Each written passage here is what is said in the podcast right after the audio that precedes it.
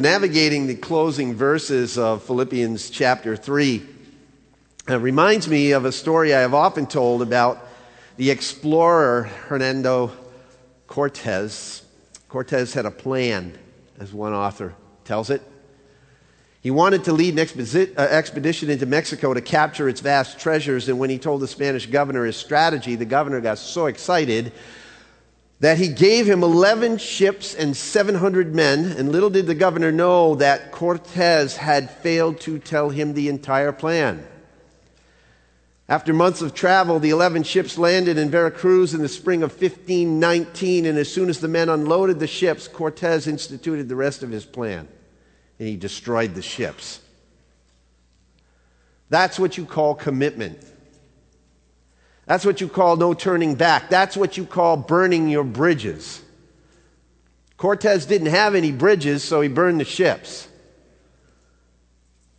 By burning the ships, Cortez eliminated the options. He didn't know what he would encounter on his expeditions into the interior. He didn't know the strength of the people that he would be fighting, but he did know this that there was now no escape routes for his men.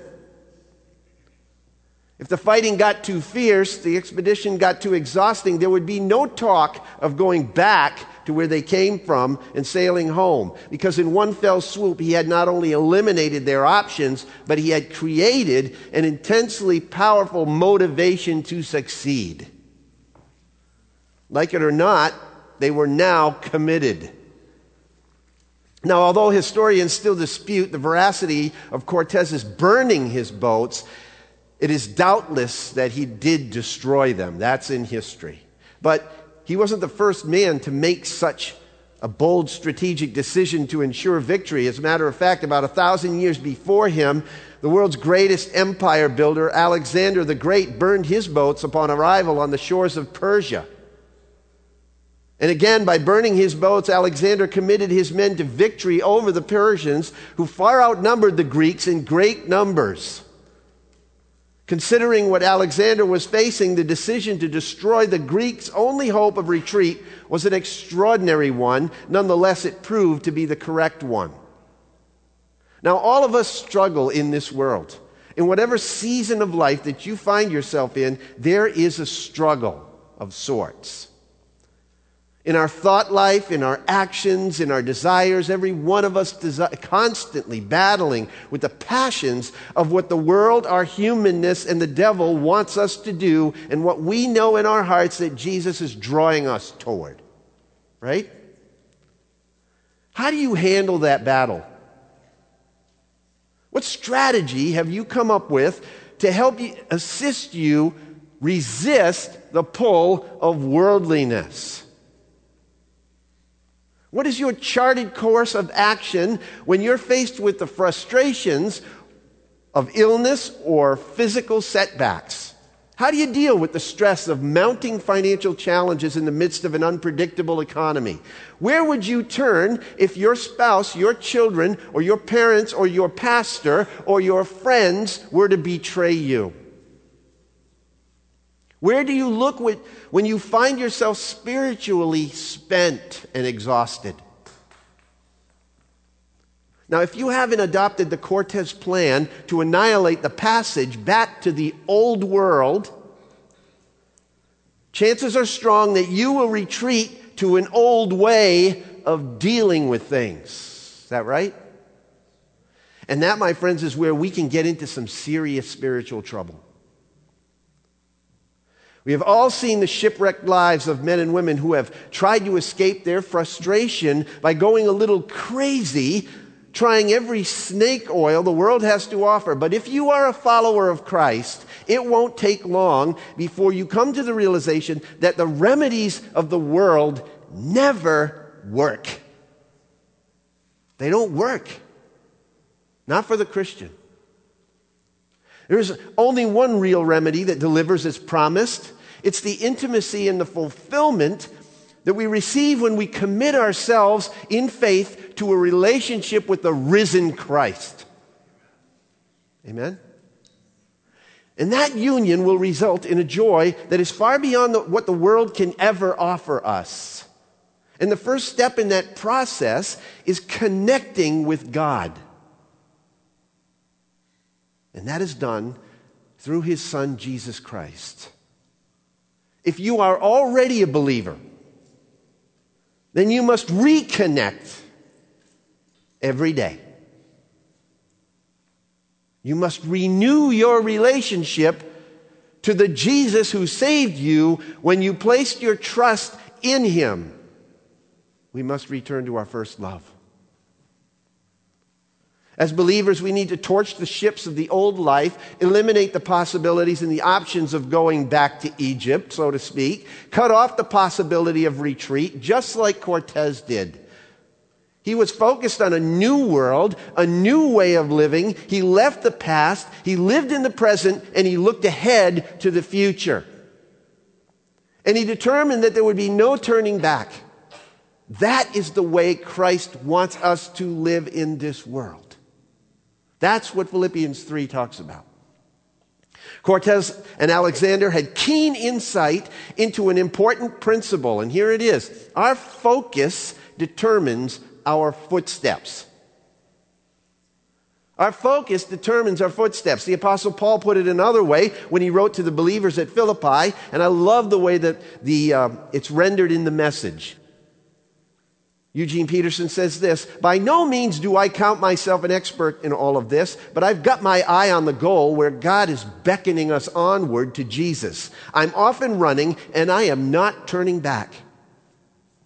One thing I do, forgetting what lies behind and reaching forward to what lies ahead, I press on toward the goal for the prize of the upward call of God in Christ Jesus, the New American Standard says. Goals were important to both Paul and Hernando Cortez. Right? And though their goals were extremely different from one another, each of them understood an essential axiom in order to reach them. The focus of your mind determines the direction of your life. The way you think determines the way you will live. Yeah? Agree with that? Good, because that's what the whole premise of today's message is about. If you consistently think like the world, guess how you're going to live? You're going to end up living like the world. However, if your focus is riveted on what you are and who you are in Christ, your life will be transformed into Christ's image. That was Paul's message repeated on more than just the occasion of the letter to the Philippians. And we're going to discover that in a few moments. But in our pursuit of Christian maturity, one of the first principles we need to adopt is the one we've been uncovering in Philippians 3 that pressing on to perfection in Christ, maturity in Christ, means adjusting our pattern of life. And so let me give you a quick review of what we've gone over for the last two weeks. Number one, Paul says in verses four to seven of chapter three, you need to learn how to leave your past. Adopt a new set of values. Forget what you were before Christ. It's, it's loss, right? Counts for nothing. Number two, in verses 8 to 14, we saw Paul says, learn how to live in the present. We need to adopt or, or, or uh, adapt to a new sense of vigor and vitality. And I ask the question are you willing to do what it takes to press on to know Christ fully? To lose whatever it is Christ wants you to lose for the person of Christ, to lay hold of the purpose for which He saved you. But how do we keep that fire alive if you've kind of embarked on that trail? How do you keep it alive? Five elements that emerged last time that were pretty clear in Paul's life according to this letter to the Philippian believers. And they're all in verses 12 to, to 16. There's a holy dissatisfaction that we need to have, a wholehearted dedication, singularly focused direction. You must be finish line oriented an uncommon determination to press on toward the goal, and ruthless discipline in order to keep on doing it.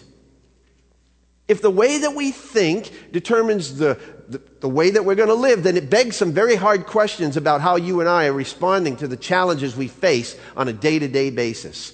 In other words, what are you and I thinking? What are we thinking day to day? What is your ultimate goal for today? Did you even think about that this morning? What's your goal for today, this minute? This week? Next year? The next 10 years?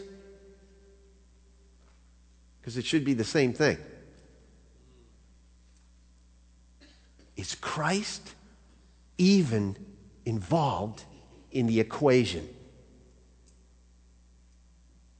I want to become more like Christ, Paul says, in this minute, this week, next week, next year, 10 years from now.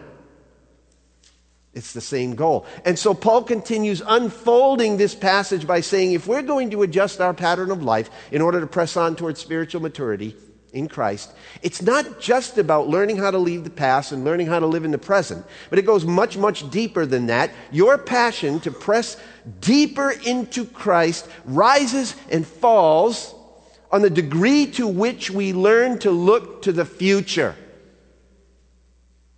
Let's look at the verses 17 to 21 here in chapter 3. Brethren, Paul says, Join in following my example and observe those who walk according to the pattern that you have in us. For many walk, of whom I often told you, and now tell you, even weeping, that they are enemies of the cross of Christ, whose end is destruction, whose God is their appetite, and whose glory is in their shame, who set their minds on earthly things, for our citizenship is in heaven from which also we eagerly wait for a Savior, the Lord Jesus Christ, who will transform the body of our humble state into conformity with the body of His glory by the exertion of the power that He has even to subject all things unto Himself. Paul says, you know what's going to keep us going? We need to focus on a new vision. A new vision. We need to begin to start looking at everything on earth from heaven's point of view, where Jesus is. That's what it means to live in the kingdom of God. You got to do your study the kingdom of God in the scripture. You be your whole life doing it.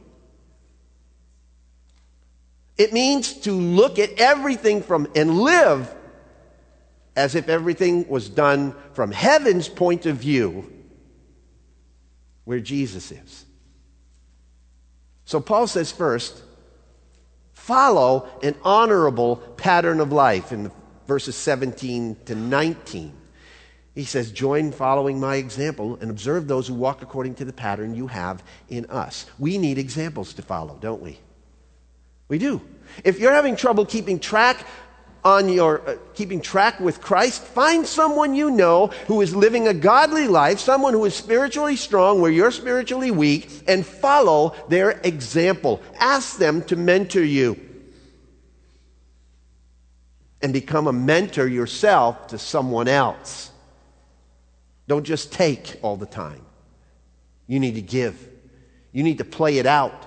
You need to put into practice what somebody is mentoring you in, and then mentor somebody else in that as well.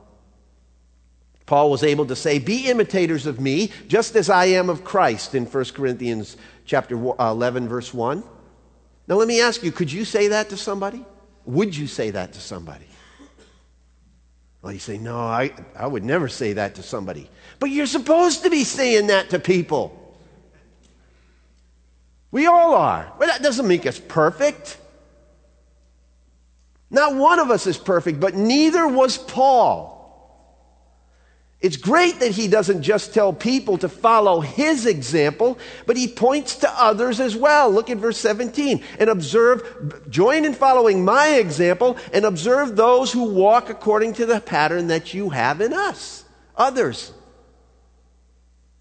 One pastor gives this simple threefold advice in determining your role models. Number one, choose your mentors slowly. Number two, study their private lives carefully. And number three, spend time with them regularly. That's it. That's pretty simple. Choose your mentor slowly, study their private lives carefully, and spend time with them regularly. Be careful whose example you follow, Paul says. How do they embrace and embody Christ? That's why you need to choose them slowly and observe their private lives carefully. Because, frankly, people, we live among those who are enemies of the cross of Jesus Christ, just like Paul said here. There are those who have an appearance of religion, yet are driven not by a desire to serve Christ, but by their own sensual appetites. Their focus is on exploiting the ministry for their own ends. They're, they're idol chasers, basically, Paul says. Paul says, you know what? Steer clear of these people. Verse 18 For many walk of whom I often told you, and now tell you, even weeping, that they are enemies of the cross of Christ, whose end is destruction, whose God is their appetite, and whose glory is in their shame, who set their minds on earthly things. Notice that phrase. Underline that phrase in your Bible, because it's exactly the opposite of what I'm going to be telling you in a few minutes. These people set their minds on earthly things. That's a key thing right there. in being careful who you follow. Instead, Paul says, formulate a heavenly perspective on life. Verses 20 and 21.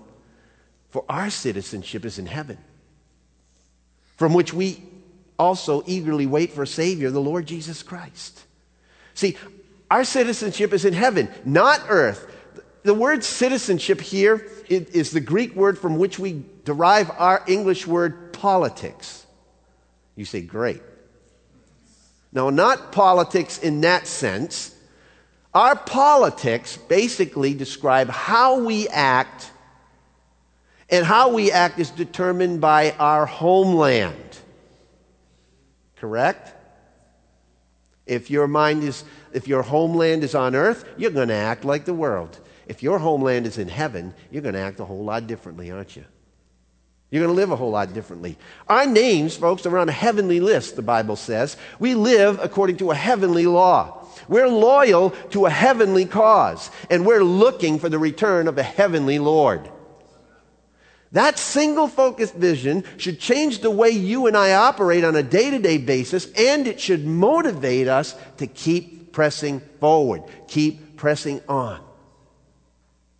Colossians chapter 3 verses 1 to 4. I told you Paul repeated this in a number of different places. Colossians chapter 3, verses 1 to 4 says this Since then you have been raised up with Christ, set your hearts on the things above where Christ is, seated at the right hand of God. Set your minds on things above, not on earthly things. For you died, and your life is now hidden with Christ in God. When Christ, who is your life, appears, then you will also appear with him in glory. Doesn't that sound just like Philippians 3 20 and 21? Consider some of these great words I once read. Quote Both the Bible and history bear witness to the fact that it's not so much big churches or big ministries that have the most impact in our world, it's big Christians. And by the way, he's not referring to physical stature. Spiritual depth is what he's talking about. Quote Who stands fast? The responsible man who tries to make his whole life an answer to the question and call of God. Where are these responsible people? Dietrich Bonhoeffer said that. E.M. Bounds, got a famous series of books on prayer, said this. He said, The church is looking for better methods, God is looking for better men and women. A more contemporary writer wrote this recently. It took only 12 God intoxicated men full of the Holy Spirit to turn the world upside down or more accurately, right side up. 12 God intoxicated men. I love that terminology. Would you consider yourself to be a God intoxicated, God drenched man or woman? Would you? Don't you want to be? Don't you want to be?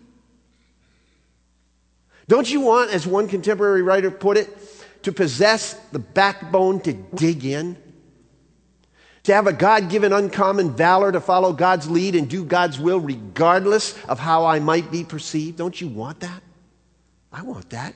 Don't you want to live your life, as the Puritans used to say, before an audience of one? I don't care what you think. I live my life before God. I care what He thinks. See, I do. I want that. And I know Jesus wants that for us. He wants the church to be filled with people like that. I'm convinced of it. But far too often, I'm ashamed to admit it, I become too comfortable with the ways and the tastes and the patterns of the world all around me. Don't you? I can get too enamored with the bells and whistles of the contemporary church, and I can lose sight of the God whose church it really is. In his book, God in the Wasteland, David Wells describes what has happened to the modern church. In his view, God rests too lightly, too inse- inconsequentially on us. His truth, listen to this, his truth is too distant, his grace is too ordinary, his judgment is too benign, his gospel is too easy, and his Christ is too common. Those are some pretty heavy duty words. His truth too distant, His grace too ordinary, His judgment too benign, His gospel too easy, His Christ too common. That about sums it up, doesn't it? But you know, that was not the case with an early Christian father by the name of Polycarp, Bishop of Smyrna in the second century. He was a man who was the epitome of heavenly mindedness. Marcus Aurelius had ordered the persecution of all Christians, the story of how this frail, elderly, he was well into his 80s, by the way, when this happened, elderly man graciously and firmly handled his arrest and subsequent martyrdom along with 11 others from Philadelphia, not Philadelphia, the United States is one of the most astounding examples of what happens when a life is full of God, God intoxicated, God drenched. He had, as one man has said, a bold otherworldliness, which enabled him to shamelessly embrace God's unfashionable ways in the hour of temptation. That hour when giving in would have been way easier than digging in. Let me read you an excerpt from the martyrdom of Polycarp the aposto- from the Apostolic Fathers. Herod, the police captain, and his father, Polycarp's father, father, came out to meet him. They tried to persuade him, saying, Why, what harm is there in saying Caesar is Lord? And offering incense and thereby saving yourself. I mean, think about your age. You're 86 years old. And when they persisted, he said, quote, I am not about to do what you are suggesting to me. The proconsul tried to persuade him to recant, but when the magistrate persisted and said, Swear the oath, and I will release you, revile Christ, Polycarp re- replied in these now famous words. He said, For 86 years I have been his servant, and he has done me no wrong. How can I blaspheme my king who saved me? What great words. But as he continued to insist, saying, Swear by the genius of Caesar, Polycarp answered this way If you vainly suppose that I will swear by the genius of Caesar as you request and pretend not to know who I am, listen carefully. I am a Christian. Unquote. Proconsul said, I'll have wild, I'll have wild beasts and I'll throw you to them. Polycarp said, Call for them. Then he said to him again, I'll have you consumed by fire. Polycarp said this He said, You threaten with a fire that burns only briefly, and after just a little while is extinguished. For you are ignorant of the fire of the coming judgment and eternal punishment, which is reserved for the ungodly. But why do you delay? Come do what you wish. I think this has a lot to, to say about what Jesus said. Don't worry about what you're going to say when you're brought before the government. I'll give you the words. The Holy Spirit will give you the words in that hour. Well, it gave them to him, didn't, didn't the Holy Spirit? So the materials prepared for the pyre were placed around him, and as they were about to nail him, this is what he said. He said, Leave me as I am, for he who enables me to endure the fire will enable me to remain on this pyre without moving. So they tied him. And then he, having been bound, looked up to heaven and he prayed for them and prayed for himself. You see, Polycarp was a God intoxicated, God drenched man. To him, following Christ was no joke, and it was certainly not a popularity contest. The tenor of his life was God's saturation, and the picture of his death proved without a doubt that his perspective was God centered. I want to be that committed. I want to be that concentrated. I want this church to be that dug in. I want you to be that sold out. But I also know that the only way to maintain that kind of composure when the cultural pressure and the social persecution arrive at our doorstep is in the weight that we place on the truth that we are citizens of another kingdom, people. We are citizens of another kingdom. We belong to a king whose kingdom is not of this world. There's no other way we will stand firm or stand strong because the way we think determines the way we live. Colossians 3 1 to 4 outlines this so succinctly. Again, superimposing this text over Philippians 3 20 and 21 gives us this great picture of Paul's mindset, reminding believers of their deep connection with Christ by virtue of their faith. Paul steps up the intensity in this letter and issues an extreme challenge, one which we desperately need to embrace and repeat over and over and over to each other every single day. Since we're in Christ, let's live like it. Since you're in Christ, live like it. He's writing to Christians here. In effect, what he's speaking to, he's speaking to every single believer in this room. Every believer in this room. You've been raised with Christ, Paul says. Look at, look at verse 1. Therefore, if you have been raised up with Christ, keep seeking those things above where Christ is, seated at the right hand of God. You've been raised with Christ. It's a done deal. And it's nothing you did either. It's something that was done to you. When you became a believer, you were spiritually transferred from the darkness of a sinful world to the kingdom of God. Turn back to Colossians 1, verse 13. For he rescued us from the domain of darkness and transferred us to the kingdom of his beloved Son, in whom we have redemption, the forgiveness of sins. You were transformed from being spiritually dead to being spiritually alive. Amen. Look at Ephesians chapter 2. Ephesians chapter 2, verse 4. But God, being rich in mercy because of his great love with which he loved us, even when we were, say it, dead in our transgressions, made us alive together with Christ. By grace you have been saved. And he raised us up with him and seated us with him in the heavenly places in Christ Jesus. You believe that? Do you believe it? Because if we believe things, we live them out. Right? We do.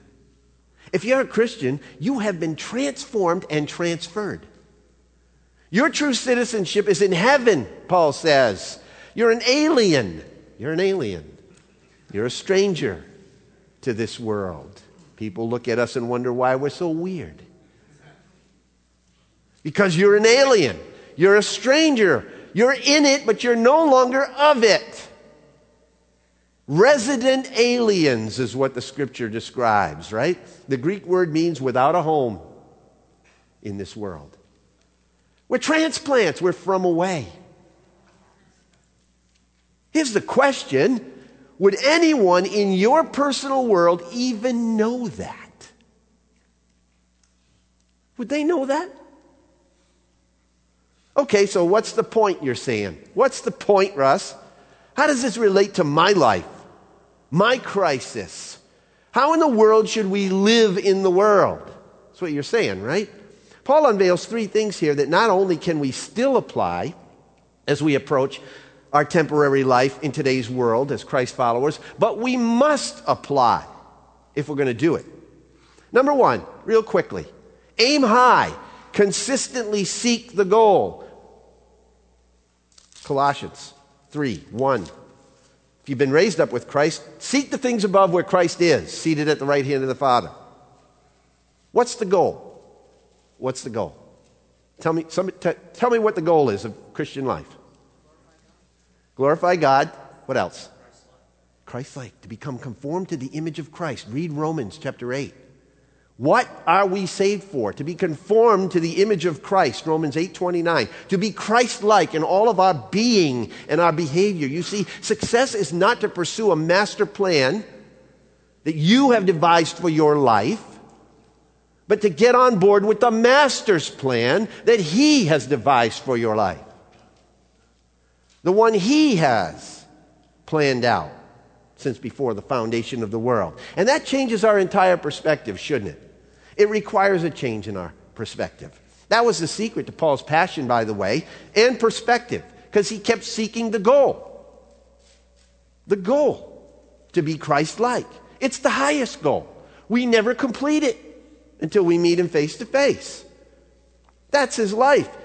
Inside and out would become all that Christ designed it to become. Is that your goal? Is that mine? Because every ambition that we have, every attitude that we harbor, every allegiance we subscribe to, every action we perform should be performed with heaven in mind. Every one. According to one writer, we're to operate according to a different standard with different goals and different motivations. Everything about us, our perspective on possessions, lifestyle, and relationships will be foundationally different from the world around us. We worship what we cannot see, we love what we cannot hold, and we live for what we cannot own. I don't care how vehemently you want to resist being viewed by the world as different. You need to face the facts, and so do I. If we are a Christ follower, we are different. Aren't we? We just might as well accept it, and the sooner the better. Here's the hardline truth. You know what the greatest challenge facing most American Christians today is? Indeed, the greatest challenge facing you and me today is not persecution, it's seduction. It's seduction. Ultimately, Christ must be central in a believer's life, not the things of the world that we live in. And we're seduced by those things all the time, every moment of every day. We may think we th- see things from His perspective, but do we really? How do you operate in your life on a day to day basis? You think about heaven first or the world first? You get up in the morning and say, I'm going to work today because Jesus granted me this great opportunity of a job so that I could provide for my. Do you think that way? Or do you think, oh, I got to get up and go to work today? That's, that's an earthly perspective, right? In his book, The Mission of God, Chris Wright suggests that a radical God centered perspective turns inside out and upside down some of the common ways we think about the Christian life. Constantly, it's forcing us to open our eyes to the big picture rather than shelter in the cozy narcissism of our own little tiny small worlds. And that's what we do. It's all about me, after all. It is. That's the way we live. I'm just being honest with you. We have to fight against it all the time. For instance, we ask, where does God fit into the story of my life? When the real question is, where does my little life fit into the great story of God's mission? We want to be driven by a purpose that has been tailored just right for our own individual lives, when we should be seeing the purpose of all of life, including our own, wrapped up in the great mission of God for the whole creation. We talk about applying the Bible to our lives. We do that in small groups, right? All the time. Sunday mornings when I preach. Applying the Bible to our lives. What would it mean to apply our lives to the Bible instead? Assuming the Bible to be the reality, the real story to which we are called to conform ourselves. We wrestle with making the gospel relevant to the world. But in this story, God is about the business of transforming the world to fit the shape of the gospel. We argue about what we can legitimately be included in the mission that God expects from the church when we should ask what kind of church God wants for the whole range of his mission. I may wonder what kind of mission God has for me when I should be asking what kind of me God wants for his mission. See, it just turns everything around from the way that we presently think. What does it mean to seek the things above where Christ is? I think it means making an all out effort to let what is true in Christ's realm be true in our lives here and now. You know what it is? It is to pursue life in response to the Lord's model prayer Thy kingdom come, Thy will be done on earth as it is in heaven. May your will, may your kingdom come down here right?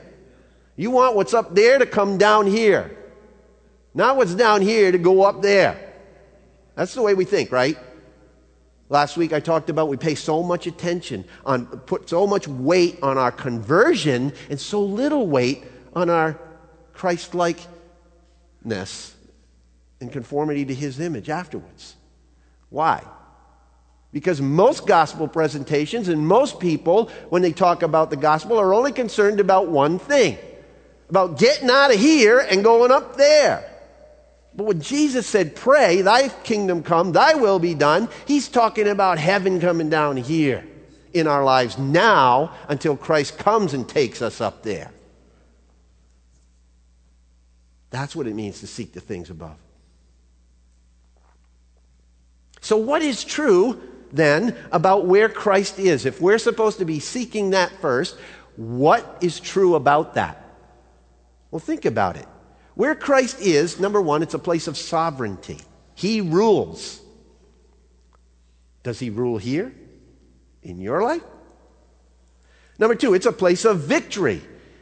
It says here in Colossians where Christ is seated at the right hand of the Father. He, is the, he sits as the one who has conquered the forces of evil and death. No matter who's winning down here, he's conquered them.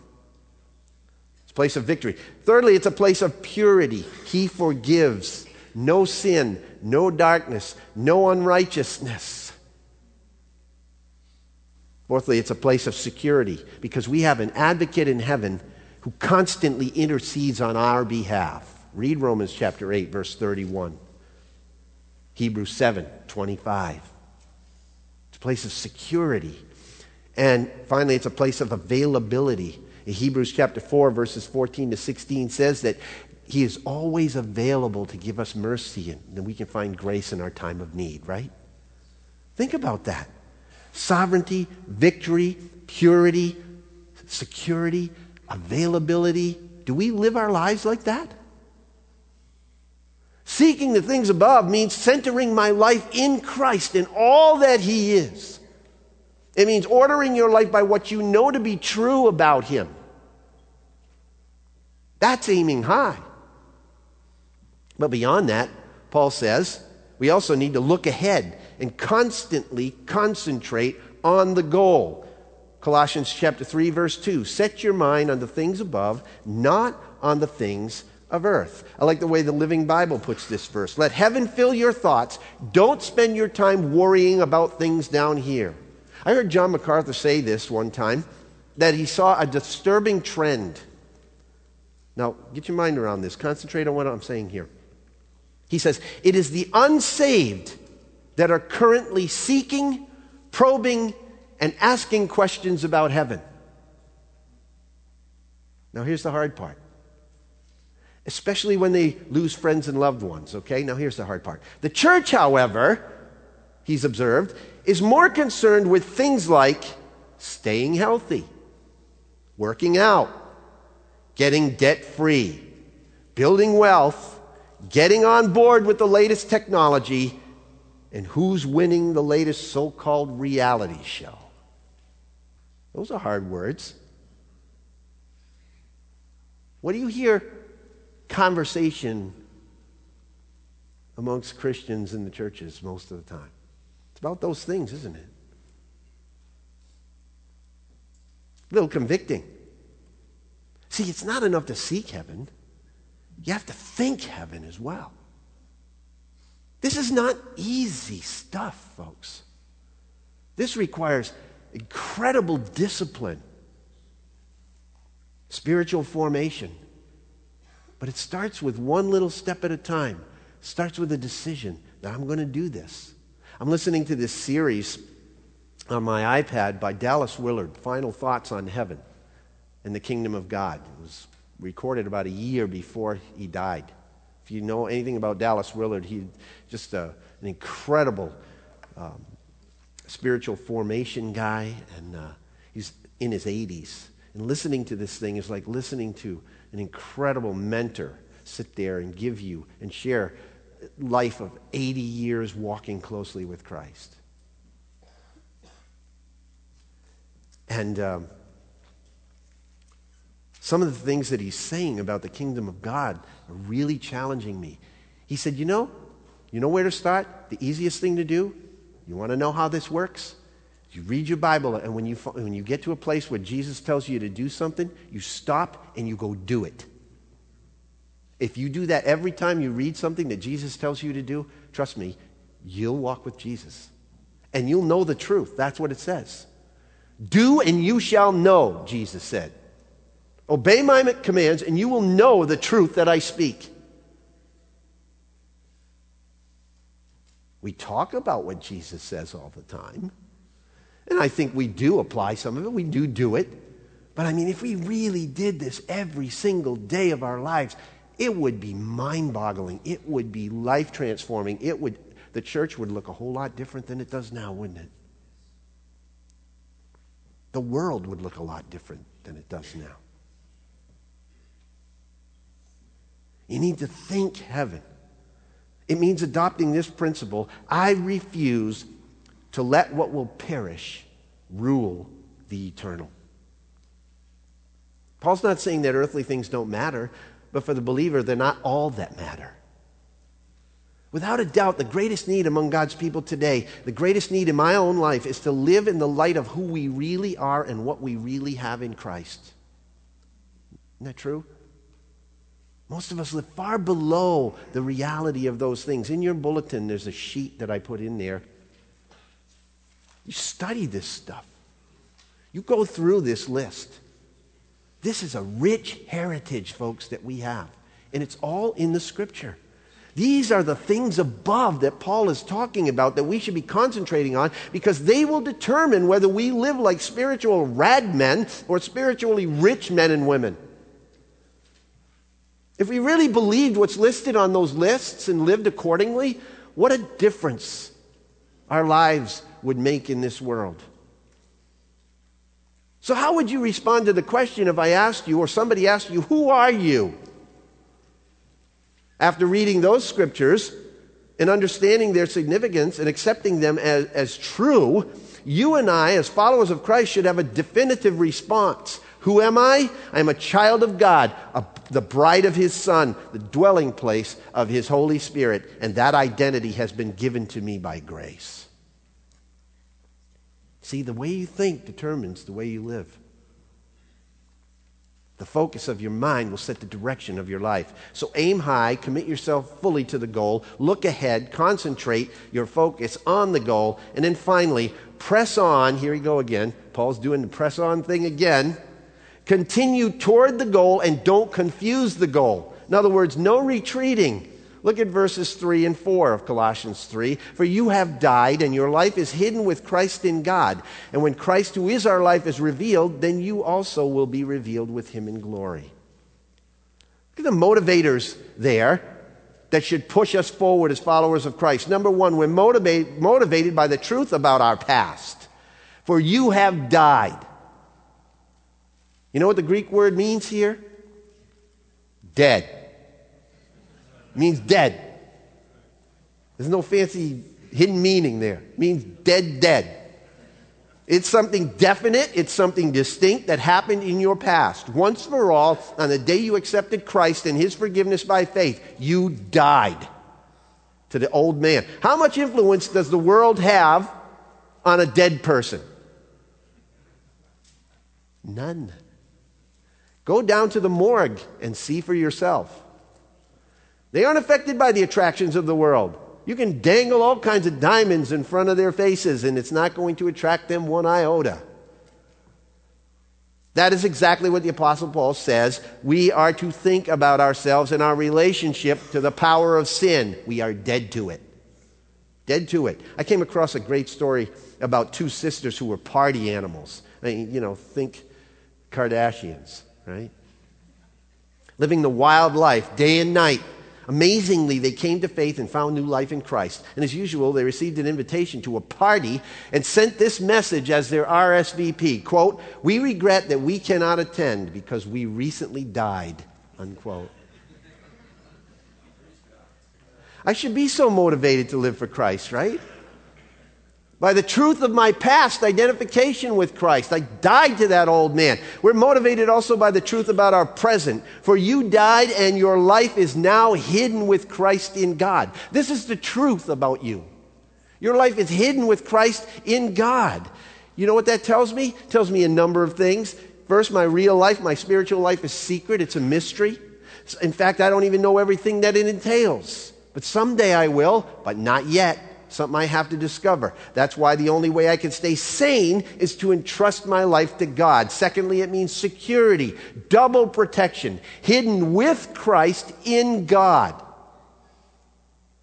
No one or nothing is a real threat to my spiritual life because it's completely enveloped by God's hands. Right? Third, the fact that a believer's life is hidden with Christ in God gives us an identity. We are his sheep we hear his voice, and no one can separate us from his love. Get motivated by the truth about your past. You died. Be moved by the truth of your present. Your life is hidden with Christ in God. And finally, we're motivated by the truth about our future. Verse 4 when Christ, who is our life, is revealed, then we will be also. That's a great motivation. The greatest motivation is not necessarily in knowing that we will share life with Christ, but as Paul says here, it is the fact that our life is Christ. When Christ, who is our life, is revealed, then you also will be revealed with him in glory. One day it will be clear who's who. The veneer will be stripped and there will be no mystery anymore. No question. Those who are his will be revealed. Folks, it will happen. Philippians 3:20 says it's going to happen. We're going to be transformed.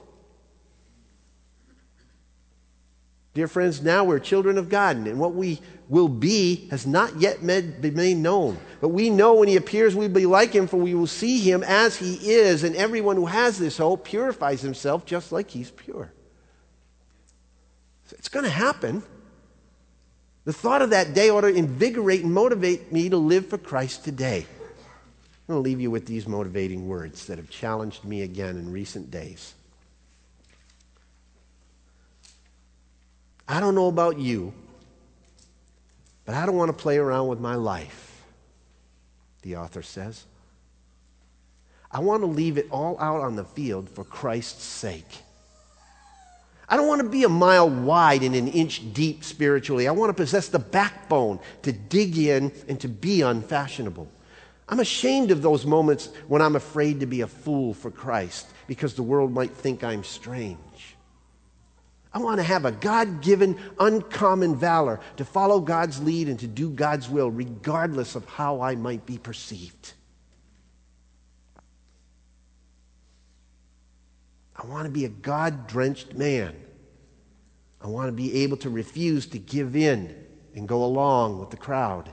I want to be a God intoxicated man that resolves to live my life coram deo in the, before the face of God. And who is not afraid of anything this world can do to me.